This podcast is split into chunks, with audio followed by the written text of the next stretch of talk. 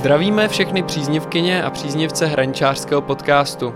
Vzhledem k tomu, že se při doprovodném programu výstavy Poslední den stvoření v galerii Hraničář koná spoustu přednášek a workshopů se zajímavými lidmi, rozhodli jsme se doplňovat větší tematické celky těmito medailonky, případně rozhovory, které se do celých epizod nevešly tomto případě se jedná o rozhovor s profesorem Janem Frouzem z Přírodovědecké fakulty Univerzity Karlovy, který se ve své vědecké činnosti zabývá rolí půdních organismů v tvorbě a obnově půd, například žíželami a jejich nesmírně prospěšné práci a také třeba obnovou výsypek a rekultivacemi, což se velmi dotýká současné výstavy Poslední den stvoření, kterou můžete až do konce srpna vidět v galerii Hraničář. Veškerý aktualizovaný program naleznete na webu Hraničáře a na sociálních sítích. Přejeme příjemný poslech. Nás by vlastně zajímalo, jestli ta hlušina, která už vlastně jako je někde vysypaná, má ten eh, potenciál vlastně třeba toho zemědělského účelu. A... Ta, zemědělského moc ne, jo, protože e, samozřejmě jsou e, Eh, výzkumný ústav rostlinné výroby samozřejmě dělá celou řadu pokusů jako na výrobu zemědělské půdy, která by se zemědělsky užívala eh, z té hlušiny a jako deto, ale eh, za cenu teda nějakých velkých dávek, ty organické hmoty a tak. Tam je problém v tom, že, jak jsem říkal, ta půda má relativně dost velký zásoby živin, ale není tam ta zásoba ty organické hmoty. To se tam musí nějakým způsobem dostat. A ještě jde o to, jak by to zemědělské využívání vypadalo. Když byste jí e, oseli nějakou trvalou třeba travní směsí, tak byste mohli tohle tam vytvořit z té hlušiny. Ale když byste ji chtěli využívat zemědělsky ve smyslu, že ta půda ořá, tak je to obtížný, jo, protože e, ta struktura té půdy je prostě jiná než struktura té půdy e, běžný. Jo, tam vlastně dojde k rozpadu těch mioceních jílů a nějaký jako kousíčky a než se z nich znova vytvoří ty agregáty, tak by bylo potřeba nechat tu půdu nějakou dobu v klidu. A když to nemůžete udělat, tak samozřejmě při tom borání vám ta půda bude jako degradovat, bude o to rychleji podlehat erozi a tak dále. Čili jako e, samo o sobě je to, teď mluvím o těch miocenních jílech, jo, co to jsou. Samozřejmě třeba v Německu, eh, v, okolo Kolína nad Rýnem, kde se ty zemědělské půdy zakládají na spraších, kde oni tu výsypku tu vrchní vrstvu výsypky vytvoří 3 metrovou, 4 metrovou vrstvu z praše, tak na té spraši vám roste obilí, aniž byste cokoliv udělali. Jo. Tam to jenom pohnojíte a máte zemědělskou plochu. Jo. Čili je to hodně specifický podle toho substrátu. Na těch spraších to jde, na těch miloceních jílech to taky jde, ale jako obtížně a na těch horších substrátech jako skoro ne. Kdybychom se teda bavili o té uh, lokální situaci a třeba by se tam uh, vysadili olše nebo by tam nalítali břízy, dejme tomu, a po nějakém čase, třeba v tom horizontu těch 30 let nebo 50, jak jste zmiňoval, by se vykácely, byla by ta půda už jo, jako připravenější? Jo, jo, určitě prostě Určitě po nějakých 50 letech, kdyby se tam prostě nechalo něco růst, jo, a to by mohly být nějaký rychle rostoucí dřeviny, nebo by to mohly být nějaký trvalý porosty, i jako bylinný, že jo, tak by šla ta půda obnovovat jako bez nějaký navážky. To by asi šlo, no. Hmm. Takže, takže není jakoby vyloučený, že třeba za x desítek let ta půda může být zemědělská? E, to samozřejmě vyloučený není.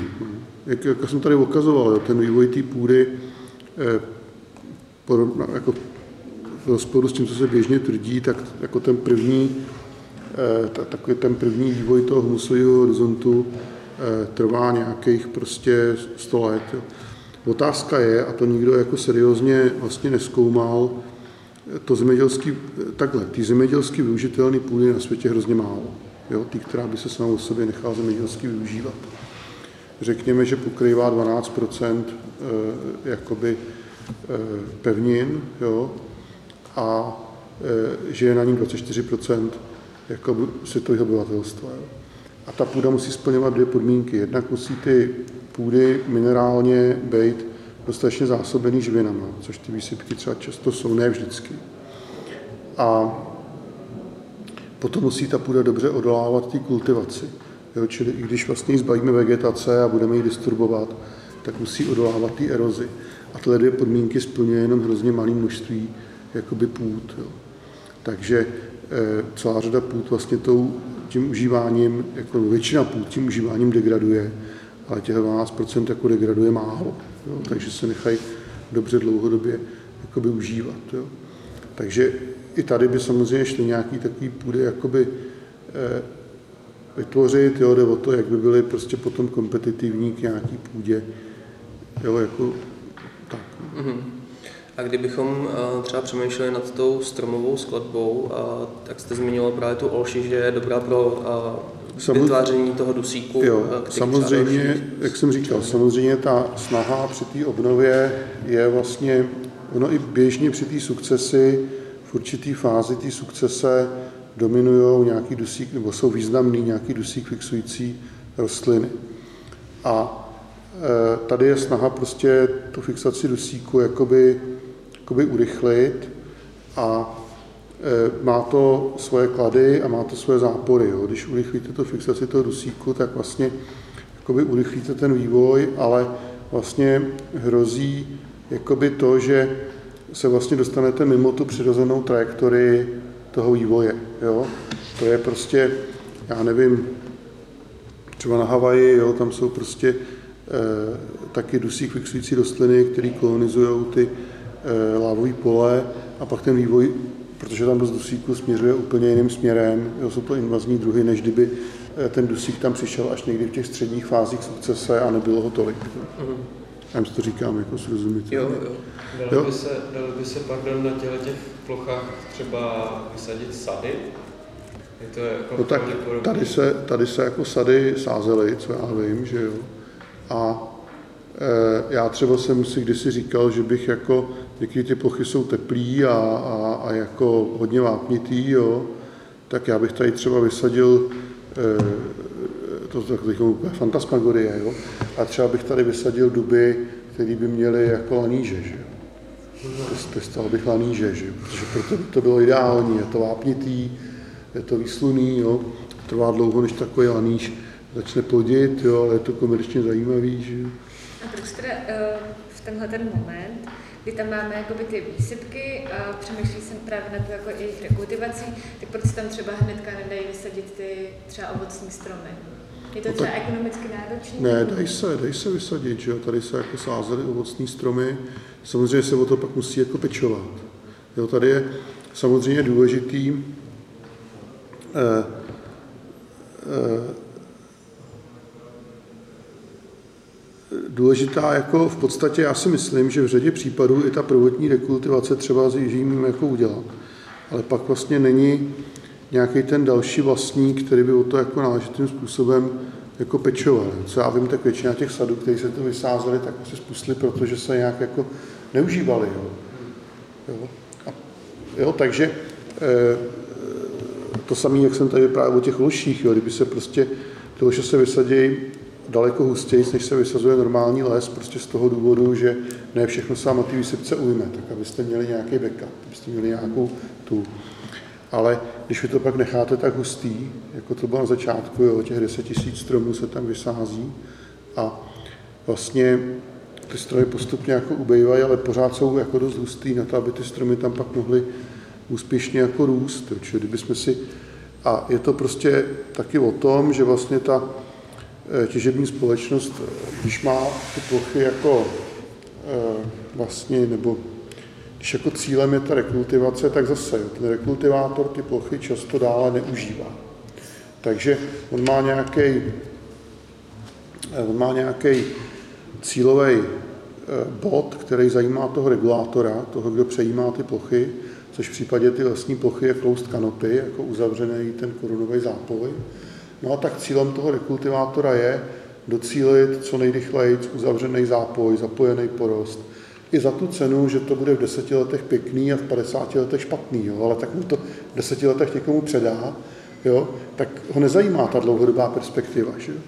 Jo? Čili já si myslím, že prostě eh, ta dlouhodobost té perspektivy užívání té postižební krajiny je to, co tady chybí. Jako. To bych řekl, že je jako největší problém.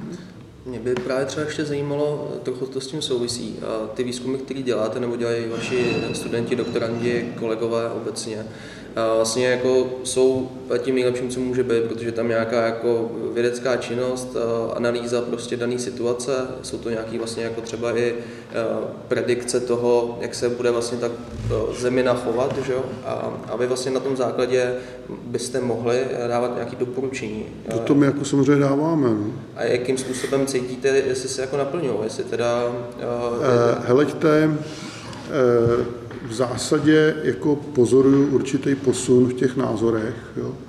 My jsme se eh, o tom bavili kdysi eh, s, s profesorem Burgrem, který je prostě Virginia Tech, že jo, a ten jako eh, vlastně byl dlouho takovým propagátorem takového přirozenějšího způsobu obnovy lesů v tom Tennessee a tak, že? protože tam vlastně v Americe zase je zákon, že musíte ty výsypky pokrýt nějakou uditelnou zeminou a utužit, abyste zamezili tomu eh, ty, ty mm, kyselý drenáži a tak. A to právě je devastující pro růst těch stromů. Jo. V takovýhle ploše vám ty stromy prostě nerostou, zatímco když je vysázíte do té hlušiny, tak rostou dobře. A ten burger to dlouho jako těm eh, těžařům nějak jako valil a nakonec prostě za 15-20 let jako nějaký posun nastal. Určitě to je tak asi zhruba potřebná k tomu, abyste nějakou myšlenku někomu takhle sdělil.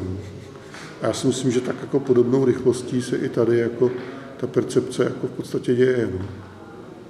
Takže jenom trpělivost. Trpělivost, já si myslím, že mý následovníci jako... Tak to máme dobrý vyhlídky do budoucna. tak jako samozřejmě, samozřejmě ta, ty věci mají vždycky jako velkou setrvačnost. Že? A jako tak. No.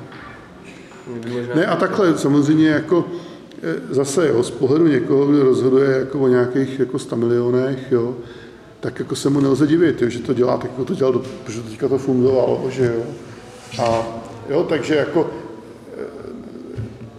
já prostě na jednu stranu ty lidi docela jako chápu, jo, že prostě se nechtějí vrhat do něčeho, co jako nevědí, jak bude jako fungovat. Takže člověk musí jako to mít dobře ověřený, pak musí přesvědčit ty odborní kolegy, že oni se jako různě ptají, že postupně trvá to, než ty lidi jako nějak přesvědčí, že to je nějak jinak, než si mysleli. Že? No to asi souvisí jako s nějakým horizontem toho lidského života, že? že vlastně... I jako, jako v té vědě prostě to, než se jako nějaký nový myšlenky etablujou, jo, tak nikdy ten, kdo to první objevil, není ten, kdo prostě za to je slavný. Že? Já si znáte, eh, vy jste, já co studujete, že jo, no, jste studovali. Umění, no. Tak existuje takzvaný Libigův zákon minima třeba v ekologii, takový základní zákon, že?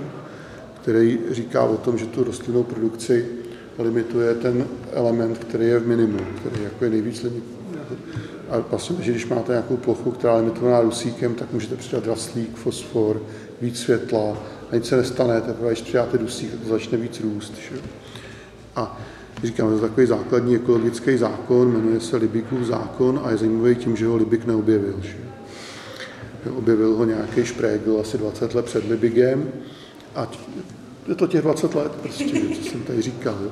A ten Libik ale se tyhle ty myšlenky jako chopil a hodně ji propagoval a s okolností teda zapomněl vždycky napsat, že to objevil ten Šprégl, jo. jo. Jenom vždycky říkal, že to je jako common knowledge. On teda taky nikdy neříkal, to vymyslel, jo. to jako by jsme mu zase nekřivdili. No ale stal se jako propagátorem té myšlenky a, a dneska se to po něm jmenuje. Že? Čili ono vždycky prostě ta první vlna těch objevitelů jako dělá ty nové objevy a pak teprve ta druhá vlna z toho udělá jako obecnou pravdu, že jo.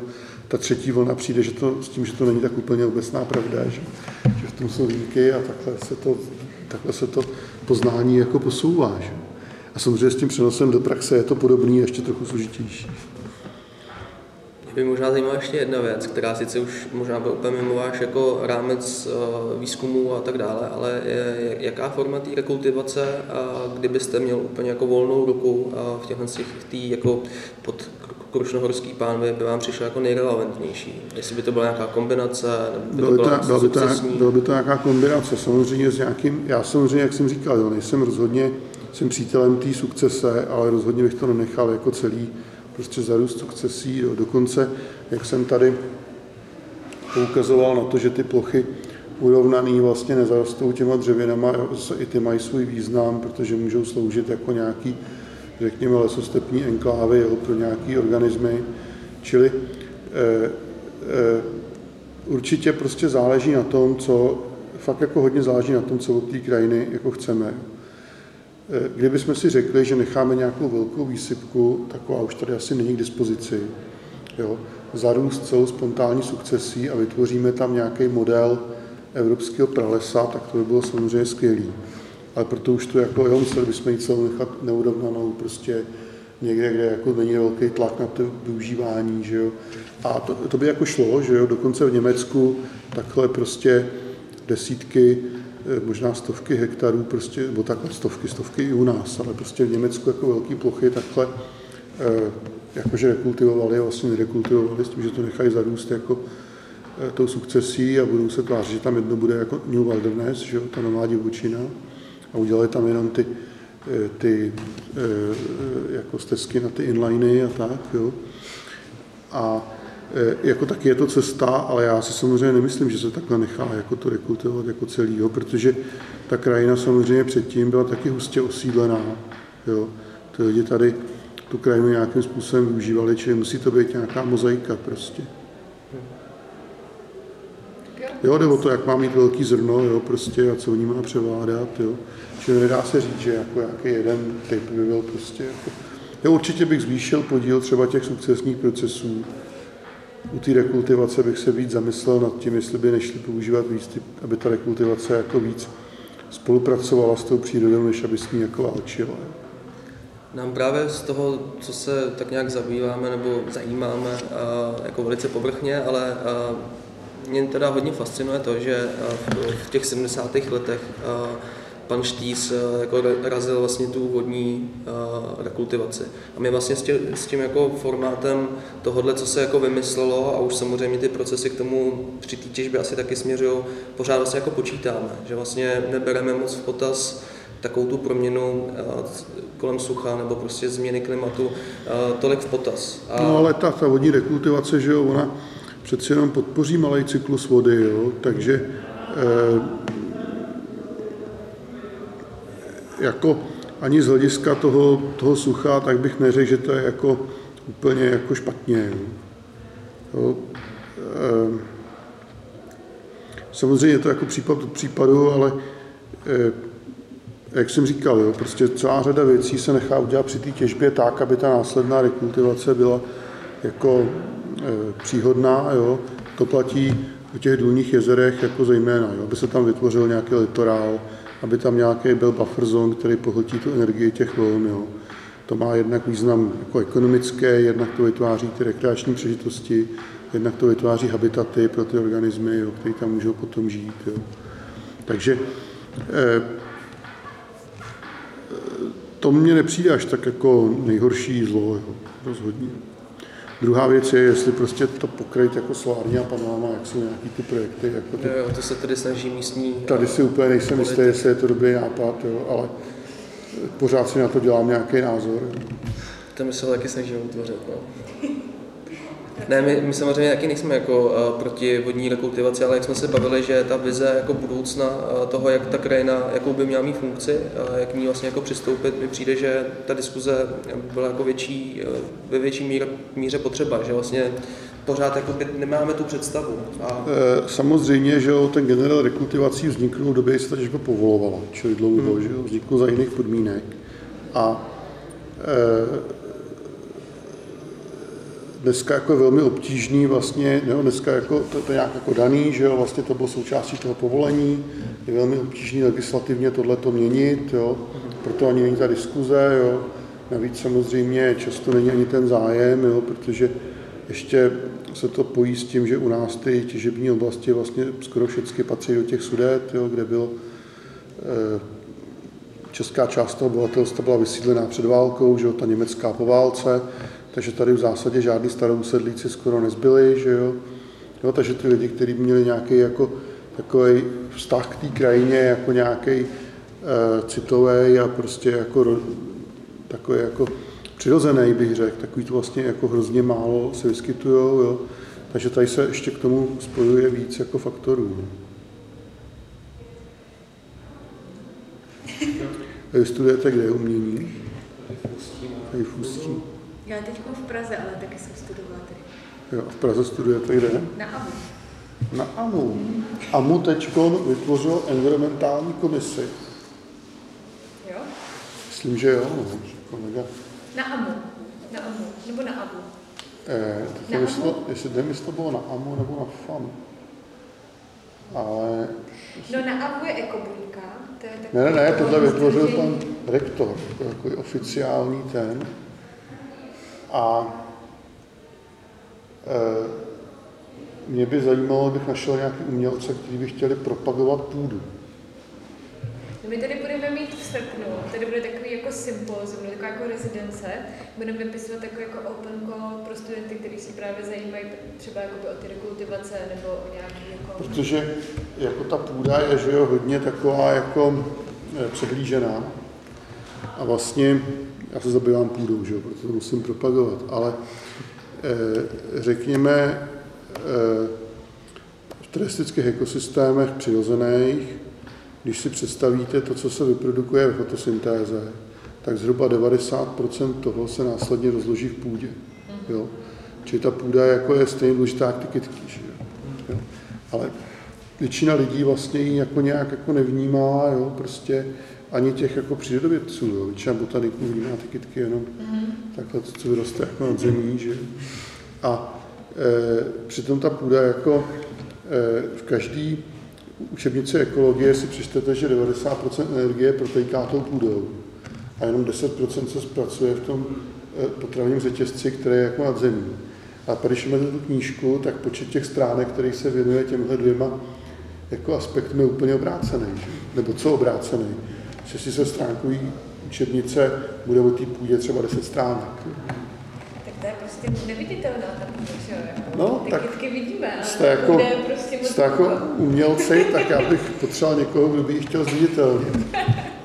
Tak když to někoho přijdem, tak dáme vědět. Známo mě se zabije třeba mikorhizou teďko zrovna a těm systémama. tak- Jakože ty fenomény asi v tom umění třeba jako fenomén nějakých hub a tak dále, ne přímo vyložený jako půdou jako takovou, ale třeba jako fenomén nějakého organismu a taky právě znám jako pár lidí, kteří nějaký projekty na to téma zpracovávali. Protože na té půdě je totiž jako e, zajímavá jedna věc, že to, se, to jsem tady možná jako neřekl úplně jasně, ale ty žížaly, oni změnili tu půdu a na rozdíl od jiných těch nadzemních interakcí, ten slon nebo prostě to jiný zvíře ovlivňuje tu vegetaci jako v reálném čase. Ale tady ty žížaly prostě udělali malou změnu v té půdě, za svého života nepoznamenanou. A další žížala trochu další malou změnu. A ty změny se v té půdě jako hromadějí. A tím vznikne něco, čemu říkáme jako legacy. Jo? Vznikne ta, to dědictví. A to dědictví potom ovlivňuje ty další generace, i když tam ty žížaly jako dávno nejsou. Jo? To samozřejmě je úplně unikátní. To se v jiných prostředích jako neděje, jo? ve vzduchu, ve vodě. Jo? Když to tady, i ty bakterie, které vytvoří ty agregáty, jo, tak zanechávají prostě to dědictví. Jo? A je to paralela s tou lidskou společností, my taky zanecháváme to dědictví, jo? ale tohle, a tohle dědictví je pro nás důležitý, že jo? poskytuje tu úrodnost, jo? to nás vlastně živí. Ale překvapivě tenhle moment se třeba ani v té ekologické literatuře jako nějak neprojevuje, a já samozřejmě chápu, že rozumově tohle těm lidem sdělit je obtížný. Jo? Čili proto bych našel nějaký umělce, který by tenhle ten aspekt chtěli nějakým způsobem těm lidem jako nanést, nevím jak, to jste vy odborníci. Tak. Děkujeme, děkujeme